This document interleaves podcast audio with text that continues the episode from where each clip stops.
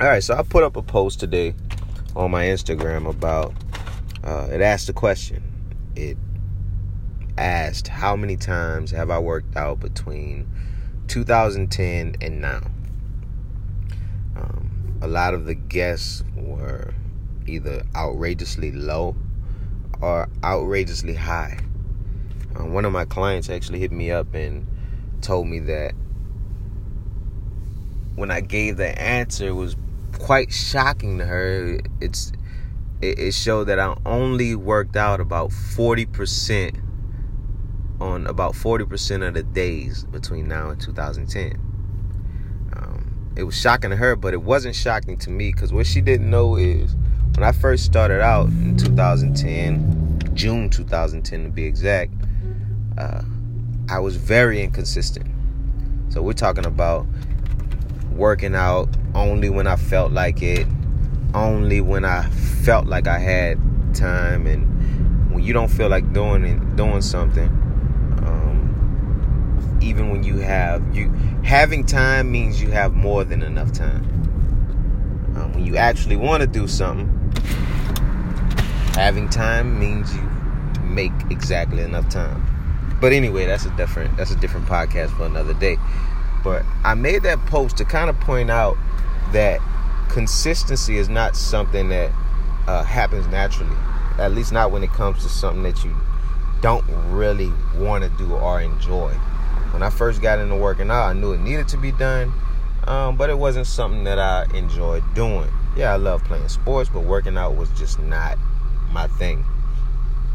So in the beginning, as I mentioned before, if you look at my stats, I was working out three, maybe eight times in a month.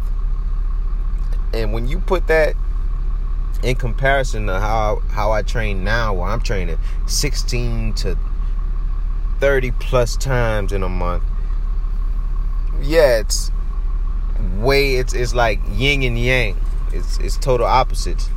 Um, but to me, it makes perfect sense. I had to build consistency.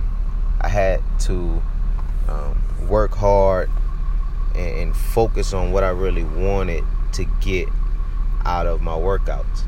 Um, early on, we all set. I even fell victim to it. I bought all these supplements. I bought all this gym, this workout gear. I had two gym memberships. Never worked out. it wasn't realistic. Uh, when in actuality, all I really needed was two I didn't need all those supplements. All I needed was two gym uniforms or gym outfits, whatever you want to call them. I only needed two of them. and I only needed to make it to the gym twice in the week. Two out of those seven days. You know? Even that, that's less than 40%. But I would have got, if I'd stuck to those two days from 2010, two times a week, from 2010 to now, I would look incredible. Instead, I kept setting, in the beginning, I kept setting unrealistic goals. So I was trying to hit the gym five days a week. And that first week was fine. I'd hit the gym five days and never go back for the rest of the month.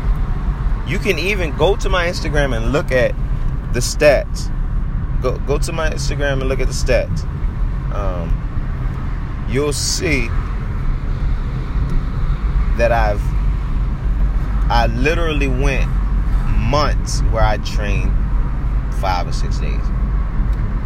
That's not how you get results. Um, I think this was an important post to make because um, I used to offer a eight session package, and I realized that you know first timers, first time clients, you know, we set a schedule of eight times, they don't usually come in for half of those sessions.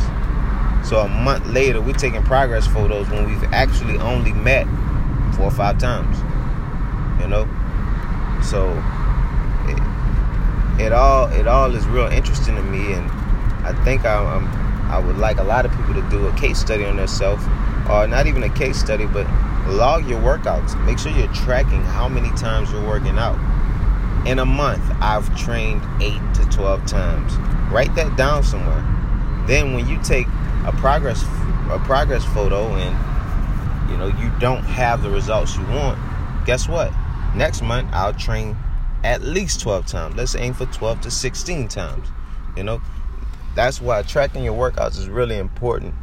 And that post was really made not to boast or brag. Hey, brag, hey, I've I've trained this many times, 1155 times in 8 years. would be, you know, that's not what that post was for. That post was to show the importance of tracking workouts. Let's say I, I went to that and I saw that I missed two or three years of workouts. Dang, I didn't even work out for 2013 or half of 2014, blah, blah, blah. Then I know that if I did, I would look a lot better than I do now. I would be a lot further in progress. I would live like a lot faster, stronger, lighter than I am now. So always track your workouts. Always. Because what that does is give you, if nothing else, if it's not going to tell you what you did wrong, it'll tell you exactly how many times you did the wrong thing. Let's say one month you work out 12 times, you get results. The next month you work out 12 times, you don't get results. And that's telling you what you're doing has to change. Not how many times you're doing it. What you're doing has to change. So always track your workouts. Always, always, always track your workouts. If you're not gonna write down what the hell you're doing, write down how many times you're doing it.